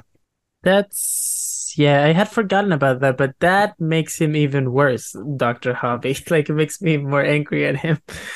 And well, you kind of you find out later that he kind of programmed Doctor Know. Like I want I want to know how much he knew about That's true. David's journey. Yeah, that he wanted to send him that way. Like how much was he following him and directing his every move? Because he wouldn't have found him without Doctor Know, and he programmed Doctor Know to send him in his direction. It's like he, Mhm. th- this guy is he's he has to be evil at the, at the Well, he he's- is evil, but he's also God, right? Like in terms of the movies, or for David, you know, because Yeah, he's. I, yeah. I guess that's how the movie gets away with it. It's like because he's David's creator, he can decide whatever he wants for him. Yeah, it's it's he's so I don't know. He's just he's he's a terrible person. Yeah, yeah. So apparently Joe knows what this riddle means, and he tells him that many a Mecha has gone to the end of the world and never returned. And I don't get this because and he says, and that is why they call the end of the world Manhattan. Like, is there a pun there that I'm not getting? I, I, I don't understand that line. Yeah, me either. Manhattan. Yeah, I don't get it. Maybe just because the idea of man. I don't know. I, I yeah, I don't know. Well, he pun is there. emphasizes man, but Hatton also Right. like I I don't get it. That's why I thought maybe there's a pun I'm not understanding, but yeah, I don't know. I guess my best guess is that it's because of the man thing of like it's just for orgas, you know, not mechas. I could but- be. It's a little bit. It's a little weak though in terms of writing. I, guess I gotta say. That's the best explanation I've heard so far, so I think we'll go with that. so David wants to leave for Manhattan immediately, but Joe asks him, What if the Blue Fairy isn't even real? What if she's magic and only humans believe in the supernatural? That's what separates us from them. And he asks, What if she's actually an electronic parasite created to haunt the Mecha? And he tells him that humans hate us, they will stop at nothing. And David says, My mommy doesn't hate me because I'm special and unique. And when I'm real, she'll love me and hug me every day. hmm And he tells him, Your mother loves you the way my customers love me. They love what we do for them. She does not love you. She can't love you. You were designed and built specific like the rest of us. And you are alone because they tired of you and they wanted a younger model. We're suffering for the mistakes they made because when the end comes, all that will be left is us. And that's why they hate us. And that's why you have to stay here with me. Yeah. And he says, Goodbye, Joe, and leaves. It that is such a again there's there's so much in that in that section that you've quoted. And again another example of that how david feels himself different from the other mechas right? Like i was saying with that whole thing of like throwing teddy under the bus kind of a thing. Hmm and now here he really separates himself from joe. And joe obviously has just been wronged by a human and his whole life is in ruins. So obviously he's very bitter at the moment hmm I would say with humanity, but but he's not. I mean, the movie he speaks basically a lot of the things that the movie's trying to say about uh, this relationship between mechas and humans, and the world, and David and his mommy, and you know, which this becomes even more obvious towards the end of the movie. He's kind of that missing link between robots and humans. Mm. Yeah. But we can talk about that later on when we get to the ending of like how what I mean by that, I guess. Yeah. So outside, Joe immediately gets arrested and he gets put into an amphibicopter. Like it looks like a helicopter, but it can go underwater, so they call them amphibicopters. hmm And there's two of them. So David goes and jumps in the other one and takes off. So David basically drives the amphibicopter to Manhattan, right? Well, he first he knocks over the other helicopter. Joe falls out and then gets up and runs after David. So they both go to Manhattan together. That's right. That's right. And this is where you find out that Manhattan is completely underwater. The sea levels have risen up, and basically it's just buildings sticking up out of the water. And you also see the Statue Mhm. of Liberty's torch sticking up out of the Mhm. water. hmm So they're flying around looking at all the wreckage, and they find the Weeping Lions, which are these big statues. I kind of thought they were going to go for the lions like that are on that library, Yeah. Yeah. but they're different. They're huge. And it is basically where the headquarters of this this company that Hobby runs are, right? Or like, yeah. I mean, I, that's kind of like not quite clear to me. Is this like older headquarters that are no longer in use because it's everything's underwater? They just keep commuting to Manhattan to work, even though it's underwater. Honestly, that wouldn't surprise me. Yeah, I'm not really sure because inside it looks well kept. So Mhm. maybe they've just retrofitted an abandoned building. I don't know. It's like the the whatever the equivalent to like going into an old warehouse and using it as the headquarters for your tech company. They just go to an old Manhattan building that is halfway underwater. Yeah, that's probably about what happened.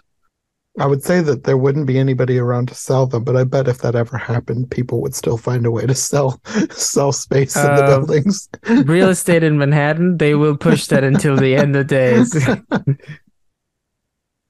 So yeah, there's a landing area near the lions, and they get out of the amphibicopter and start looking for Professor Hobby. And he goes in, and there's a chair facing away from them, and you don't even see a person, but I guess he just assumes somebody is sitting there. So he walks up and asks if this is the place that can make you real. hmm And then the chair swivels around to reveal another David. Of course. And yeah, another iconic scene of the movie, in my opinion. hmm David faces himself, basically. Yes. So our David is very disturbed by the other David, and he starts whispering to him that he can't have her. And then he's yelling that he's David, he's special, he's unique, he can't have her. And then he just murders the other David. He bashes him to pieces with a lamp. Yeah, it's like even more extreme version of the Martin David rivalry, right? Now he has to face himself and and also that he it is going against the whole thing that he's going with that he's not a robot, that he's unique, that he's different. Mm-hmm. You know, yeah. Very existential, obviously, this whole section. Yes. And at this point, Joe runs away, which I think I might too. Yeah. and Professor Hobby comes in and he tells him that he'd heard about the Blue Fairy from Monica and he wonders what he wanted her to do for him.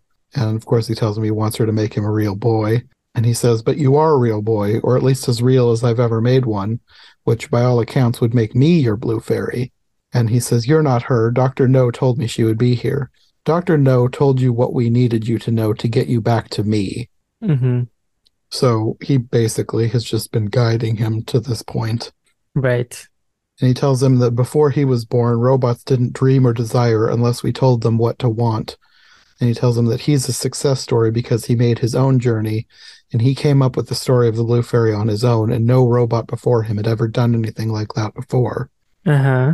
He tells David that the Blue Fairy doesn't exist, but his dream to find her made him more human than any robot that came before him. Right. And he says, I thought I was one of a kind. And he tells him, My son was one of a kind, and you are the first of your kind. And then he's he's very quiet, and I could not understand what he was saying, so I turned on the subtitles, and he tells him, My brain is falling out. Which I guess is something that you might feel if you were having all these revelations about yourself. Right. And he asked them, Would you like to meet your real mothers and fathers? The team is anxious to meet you. We want to hear all of your adventures and tell you what's in store for you next. And then he just leaves them alone in the office. I'm not sure why he didn't bring him with him, but he leaves him there. So he gets up and he starts looking around and he finds a ton more Davids. Except these ones are Mhm. creepy plastic looking ones. They're not human looking. Yeah. Because they, they're all like in the assembly. It's like that scene in Toy Story with all the Buzz Lightyear toys, right? It is kind of. yeah. And then, and there's also a, a female version, I think, that's called, I don't remember what it was called, but it, I think we also get a glimpse of that, right? yes, there's a bunch in giant doll packaging, and there's some that are labeled Arlene. Arlene, that's right. And I, I was wondering if maybe I just couldn't see the first letter. Maybe they were Darlene because David and Darlene sounds better, but the ones that I saw just looked like they said Arlene. Arlene is a weird name to pick to counterbalance David, I have to say. if I expected something else. Yeah, yeah, that's why I thought David and Darlene sounded better. Right. So at this point, he leaves the room. He goes and sits on the edge of the building. And then he whispers, Mommy, and falls off the building into the water.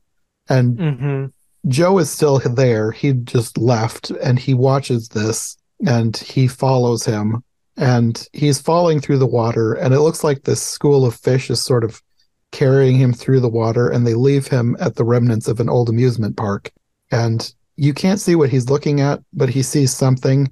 And then at that point, he's pulled out by Joe. hmm And he tells Joe that he saw where the blue fairy was and he needs to go back. But at that point, a helicopter flies over, pulls Joe up with like a giant magnet. I'm not sure exactly. I think it's just, I don't think it's supposed to be like a tractor beam. I think it's just a magnet. Yeah. And he tells David goodbye and to remember him to the ladies when he grows up. hmm And then he's pulled up. And as he's being pulled up, he hits the button that submerges the helicopter and sends David back down into the ocean. Right, that's right. And it's David and Teddy, I think, in the boat, right? Yes. Or in the copter. Yes. So he's driving around looking through all the displays.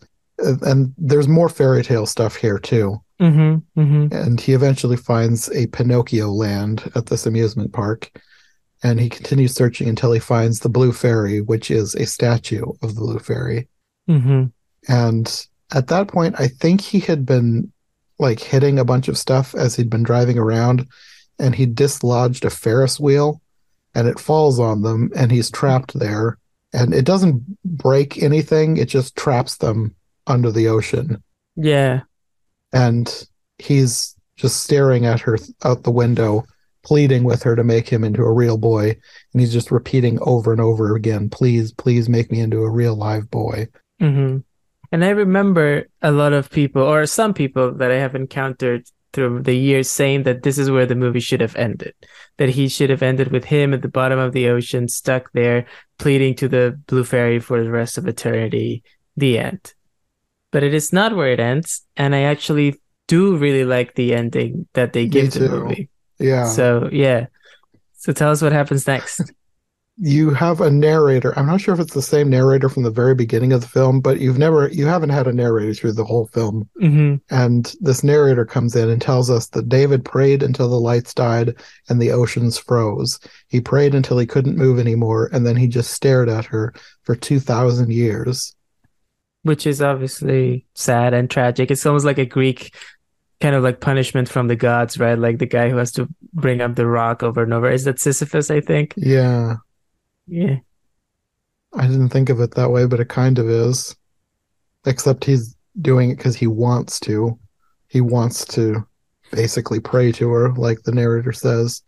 Yeah, that almost makes it more sad and pathetic, right? That he just he says this one thing and he won't relent, even though, hmm yeah, And then you have the movie. The movie basically changes again into a completely new story hmm because 2,000 years later, these beings visit him.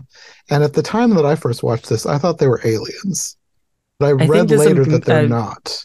they're not, and I think that's a common mistake, and a, and a lot of people, including myself, I think also the first time I saw it, think that they're aliens because they kind of look like aliens because they're like lanky and and tall, um, but they are supposed to be mechas of the future, like more in, evolved mechas, Mhm. and that's why. And that's why it was David feels so much like the missing link, right? Because also what Professor Hobby said in that scene that you were quoting a, a couple of minutes ago, of telling him you are the first of your kind to do all these new things, and obviously the technology is going to keep evolving in that way and result in these much more advanced mechas. And he's kind of like the you know, it's like what if when we found the Lucy, like you know, the fossils of these ancient humans. It's kind of like that when the when the alien, I mean, not the aliens, the robots of the future find him. hmm You also have the scene where Joe was telling him that we are suffering for the mistakes they made because when the end comes, all that will be left is us. That's why they hate us. Exactly, exactly. Well, so it makes sense that these are robots, but the first time I watched it, I thought they were aliens. They just look a lot like aliens, and they don't look like the robots from the rest of the movie because Mhm. obviously, two thousand years later, they don't have to look like humans anymore. There's no reason for that. So, but yeah, maybe the design uh, could have been a little more clear. Yeah. Their their ships do kind of look like something that you would expect a robot to have, though. They're sort of like cubic. Mm-hmm, mm-hmm. They kind of remind me of bismuth. The it's like a mineral that grows into squares. Oh yeah, yeah. That's a good call. So these future robots find David and Teddy and revive them. He gets out of the amphibicopter and he goes up to the blue fairy while the I, I kept writing beings because in my head like I, I know they're not aliens, but they just they seem like aliens to me. I kind of want them to be aliens, but I do like that they're robots too. Mm-hmm. But these beings, these future robots, are watching him as he's going up to the blue fairy Mm-hmm. and they're speaking without speaking. They, they say this machine was trapped under the wreckage before the freezing. Therefore, these robots are originals. They knew living people. And then Mhm. David touches the blue fairy statue and she crumbles. And then he's suddenly like aware that he's being watched. And you're not sure if they like have telekinesis or if they have magnets or what, but one of them sort of looks like he's telekinetically lifting him and reading his mind. And then all of the robots link up and share David's memories. Mm-hmm. And then he suddenly wakes up in a room that looks like his home with Monica. Right. And he tells Teddy that they're home and he's going around calling for mommy and telling, saying, We're home, where are you? And then you hear w- someone whispering, David, David, kind of creepily, but trying not to be creepy. I don't know. Mm-hmm. and then he finds an actual blue fairy who is played by Meryl Streep, which I did not Yeah. realize until I was reading at this time. Yeah. And she says, You've been searching for me, haven't you, David?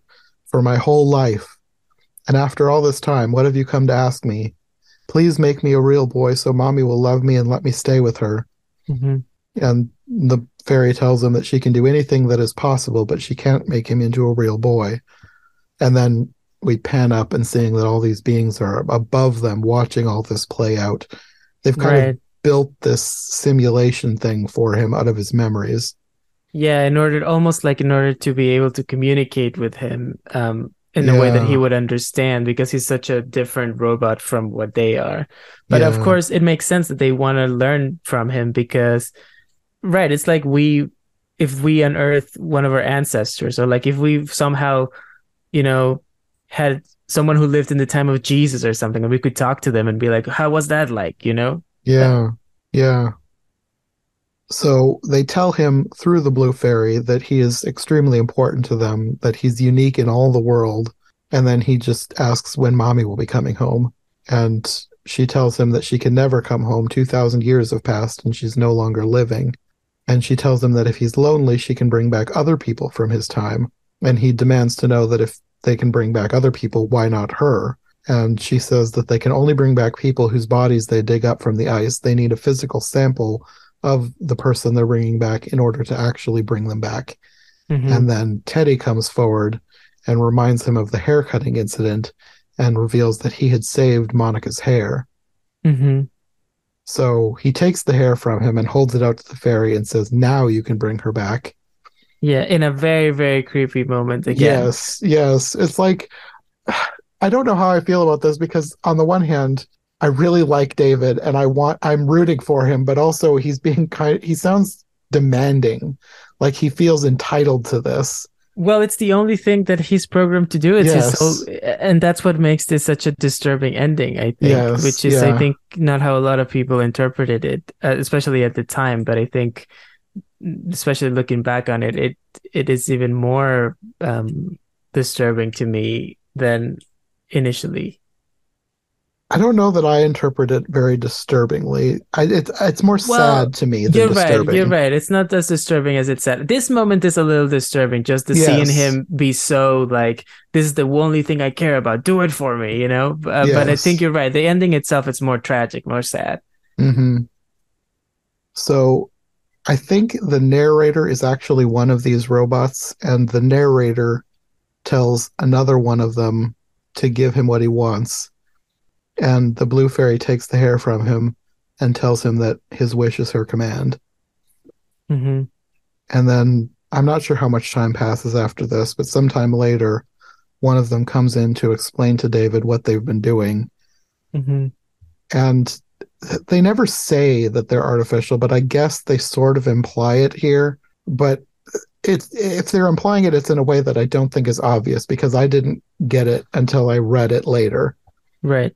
So they say that humans were always making new explanations for the meaning of life. So humans must be the key to existence, but humans no longer exist. And these robots were always kind of jealous of the human spirit. So they wondered if it would be possible to retrieve a memory trace from a resurrected human. So they began a project to resurrect humanity, but they found out that the very fabric of space time itself appeared to store information about every event that had ever happened. And because of this, the human resurrection experiment failed because everyone they brought back dies immediately after falling asleep after only one day. Mhm. Because once an individual space time pathway had been used, it could never be reused. Mhm. And this feels very science fiction y fairy tale to me, the way they're explaining all this. Yeah. Yeah. So they say if they can bring his mother back, but it can only be for one day. And David says, well, maybe this time it will be different. Maybe this time she would stay. And then he says, maybe it will be like his one day in the amphibicopter. Maybe one day would last forever. So I'm not sure how much Mhm. of a concept of time he has because he talks about his time in the amphibicopter as one day, but it was 2,000 years. Right. I think yeah, it's more like a an event becomes the measure of time, right? And and he knows that it it was much longer than other events, but to him it's like a day is is a unit of of Mhm. action. Yeah. So this robot tells him that he is an enduring memory of the human race. We only want for your happiness. You've had so little of that. And he says, if you want for my happiness, then you know what you have to do. Mm-hmm. And then the lighting here changes, and they tell him that a new morning has come. She's just waking up. He needs to go to her. And he goes into Monica, and he has like real tears running down his face, which I kind of wondered about. Like, that's Mhm. interesting. Yeah, that's certainly like you know, it becomes a little bit magical realism, right? Of like, did he become a real boy? Is this like, you know, what's going on there? Um, is he actually different from the other mechas or whatever? Um, certainly these mechas that he encounters seem much more advanced in their in their Mhm. AI and in their intelligence than the ones that we meet before.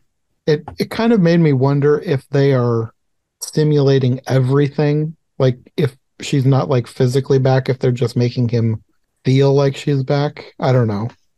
Because it does seem sort of impossible the way everything is turning out. Yeah, I mean, yeah, it's it's more it makes more sense thematically for the movie than it does plot wise. But yeah, I, get, I get what you're saying. So he says, I found you. And she says, Hi, I must have dozed off. Would you like some coffee? Just the way you like it. And she says, I must be a little confused. What day is it? It is today.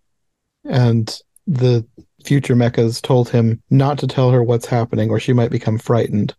So Mhm. he paints her pictures of everything that's happened to him. And then they have a birthday party for him because he's never had one hmm she says, No, make a wish to blow out the candles. And he says, It came true already. Mm-hmm. And then the day comes to an end and he puts her to bed and she tells him that she loves him and hugs him as she, I guess she's dying at this point. She's going to sleep, but for all intents and purposes, she's dying. Right. And they say this was the everlasting moment that he'd been waiting for. He lies next to her and he goes to sleep too.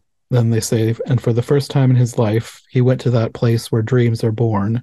And I guess they're dying together. But I guess the thing that bothers me most is Teddy is sitting on the bed watching them, so they've just left Teddy alone. Yeah, well, Teddy will have a life with the new mecha I, I think Teddy will adjust better than David will, actually. oh, well, definitely, 100%. That is for sure. They they probably will learn more from Teddy than they would have from David because David was so singularly focused on Monica. Yeah, definitely. Definitely. yeah. Um yeah, sad ending, right? Like it totally like bittersweet. Uh, Yeah. I would call it bittersweet more than sad because on the one hand it is sad, but on the other hand, he did get what he wanted. It just came with the price of them both dying. There's something about it though that feels so I don't know if realistic is the word, but that it gets at something about human about humans and about human connection and about wanting that connection and about knowing that that connection is not going to last forever and having to face both death and Mhm. uh, loneliness and the fact that you you know the love that you feel for others cannot last forever like i don't know there's just something there so to me it's so profound in that ending that uh, that it feels right i guess it feels wrong to just say that it's sad or that even bittersweet because it just feels so big to me it feels like it feels huge i don't know if you feel that way at all I suppose if you really think about it, it does. I think I'm thinking of it more of just from just from David's perspective more than anything. hmm because he finally gets what he wants and he wouldn't have been happy if he'd lived on without her so even though he dies and it's sad it's sort of it, it's not exactly happy that's why i call it bittersweet because yeah yeah it's just But even the fact that he dies doesn't quite make that much sense, right? So it's kind of like this thing of like, can he die? You know, like I don't know. That there's just I, something as- there, I assumed he just turned himself off like which is which is in its. Yeah, I mean, I, I I didn't, I hadn't really thought that that would be a possibility, but I guess he, yeah, I don't know. It's interesting, and it is, um, yeah, like you're saying, it, he's kind of doing it in his own terms, which I guess that's what makes it. That's the sweet part of the bittersweet combo, I Mhm. guess. Yeah. Because, like, if he had kept on living after she died again, he would have Mhm. just been miserable because Oh, absolutely. his, his only programming at this point is to love her. And without her, it doesn't seem like he has any other purpose. Yeah, yeah, we we saw that in the whole amphibicopter. You know, that those two thousand years, hmm it's just relentless, and it was just for this brief moment. You know, so it's kind of like, yeah, it's very existential. It also kind of contrasts with the scene in the amphibicopter because, like, he, he called the 2,000 years his day in the amphibicopter.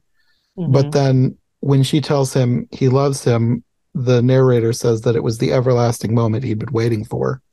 right, yeah, So it's like he can finally be happy. Like if this moment lasts forever, and that's why he goes to sleep with her. Right. So that this moment never ends, which is yeah, which is also sad in its own way. Yeah. but it also feels so true to like how life feels sometimes, right? Mm-hmm. So yeah, that's AI. So that's the movie. Yeah. Um, I guess how do you feel about it as an adaptation of Pinocchio? I, I think I said my piece that I feel like it's obviously very loose, but I think that it's one of my favorites kind of Yeah. because of that, of what it allows to to explore things that are so personal to the people making it. Yeah, I think that this probably, well, it's definitely one of the best versions of Pinocchio. If if you're going to call it a version of Pinocchio, because like Right, right, most right, right. versions of Pinocchio are kind of loose with source material anyways, so that's why I say this one gets by on a technicality. hmm hmm But of all the versions of Pinocchio I've seen, up until I saw Guillermo del Toro's, I think this would have been my favorite. But I really did love Mhm. Guillermo del Toro's version, so I think that one is my favorite. But this one Mhm. is an extremely close second. Yeah, Because like I've I've never loved Pinocchio. Like I liked the the Disney movie fine. We watched it a lot when I was a kid. hmm but it's not been one of your favorites. Like I like the story well enough. I remember we also watched the one with Jonathan Taylor Thomas a bunch. Oh yeah. So like I like the story, hmm but it's never been like something that I absolutely loved. So that's Yeah. probably why this one is one of my favorites because I think it's just so much better than all the other ones. Sure. I mean, I do love the Disney movie. It's one of my, but it's a one that I didn't grow up with that much. I didn't watch it that much as a kid, and it, and the story didn't necessarily speak to me. But watching it as an adult and just knowing the history of animation, I appreciate that movie a lot, and I just, Mhm. eh, you know, dazzled by what they did with that and how good it is. Um, but I, but this movie, AI, this is one of my favorite movies. Um, which is weird to say about a movie that I don't feel like I want to watch a lot because it just takes so much out of me and it's so kind of like Yeah. emotional and sad. But uh, but I do think it's a it's a great movie. And like I said, it, I think Steven Spielberg, you know, he's no slouch. He's one of the most important directors ever, and I do really believe that this is his best movie for me.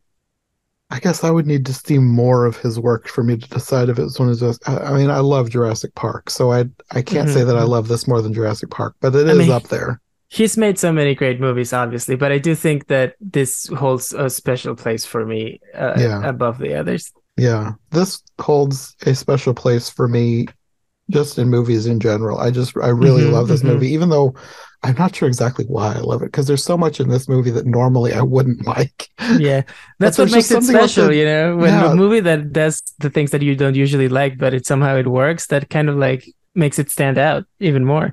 I think that's probably why, because they've done it in such a way that I do like it, and that's why it has stuck with me so much. hmm Because it's so much that I normally don't like, done in a way that I do like. Yeah, yeah. Well, I guess, do you have any final thoughts before we close the episode? I don't know. I mean, we've been talking for a while. I think that I said almost everything I wanted to say. Um, yeah, I mean, I love this movie. I think I agree with you that it's that it's a really special movie. It's a great movie, and it is a interesting adaptation in terms of like thinking of it that way, right? So, Mm-hmm. um, yeah. So I'm thank you for calling me and and having me on the show. I definitely love coming on here and talking about movies, and especially a movie that I like as much as this one.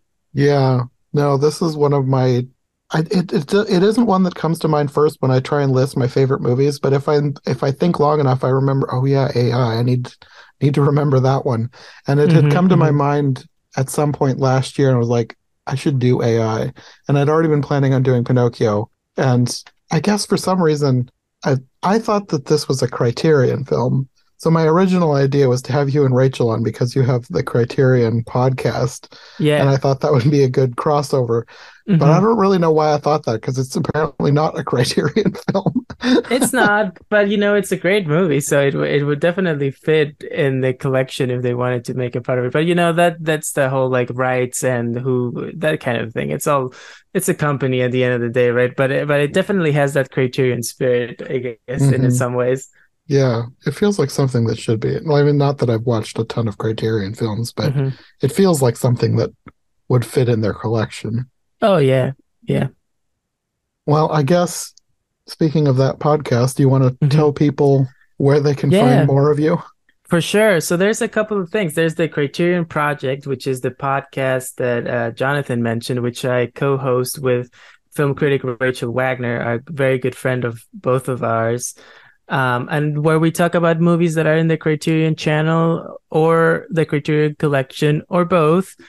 Um, we just did an episode about the movie Pillow Talk from the 50s with Rock Hudson, Doris Day and we release a new episode every two weeks so you can find that uh, wherever podcasts are available if you search for criterion project. And other than that i have a web series on youtube called wormholes which is a sci-fi comedy sort of sitcom. Um, there's two whole seasons of that that are available on youtube if you search for wormholes the series. And finally I'm acting in a movie that's coming out that's going to be on streaming and on, and I think also on Tubi and on Amazon Prime and in some other platforms. It's a it's a horror movie called Cram, and I play a supporting role in it. It was directed by my very good friend A.B. Seidel, um, and it's a very fun horror movie about academia, about this guy who can't finish his term paper and he's stuck in this haunted library. Um, it's very fun. It won an award at the Austin Film Festival last year. So we're very proud of that. And the movie's coming out soon on streaming. I think it comes out on March 17, I want to say. So by the time you're listening to this, it'll probably be out. Um, so yeah, you can check all of that stuff if you want to see or hear more of me. I might have to watch that. I don't normally like horror movies, but it sounds interesting, and the fact that you're in it might make me want to sit through it, even though I don't normally like horror movies. yeah, it's it's um I think it's worth it's it's very unique. It's not um I would say it's a little more creepy and eerie and weird than it is like outright terrifying. So that might that's how that's I prefer them to be. yeah, yeah. I think you might enjoy it, and it's a short movie. It's it's about an hour long, I think. So um, okay, it's a it's a quick sit. I know that a lot of people love when a movie's short. So sometimes I prefer that. Yeah. Depends on the movie. Some movies wear out their welcome. yeah, some movies wear out their welcome, and some other movies you'd never want them to end. So yeah. yeah, yeah. Okay, well, thanks for joining me for this. I'm sure we'll have you back for another episode in the future. Yeah. So until next time. Thank you so much for having me. I had a great time, and I'm looking forward to coming here again.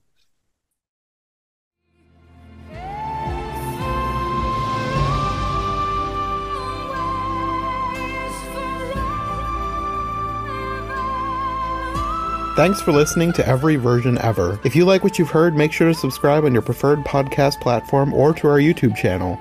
Make sure to follow my co hosts as well, and if you want more content from us, check out one of the other podcasts in the iHeart Movies Podcast Network or check out my brand new Patreon. My link tree, as well as any other relevant links, will be in the description. We'll be back soon with another brand new episode, so thanks for listening, and we'll see you next time.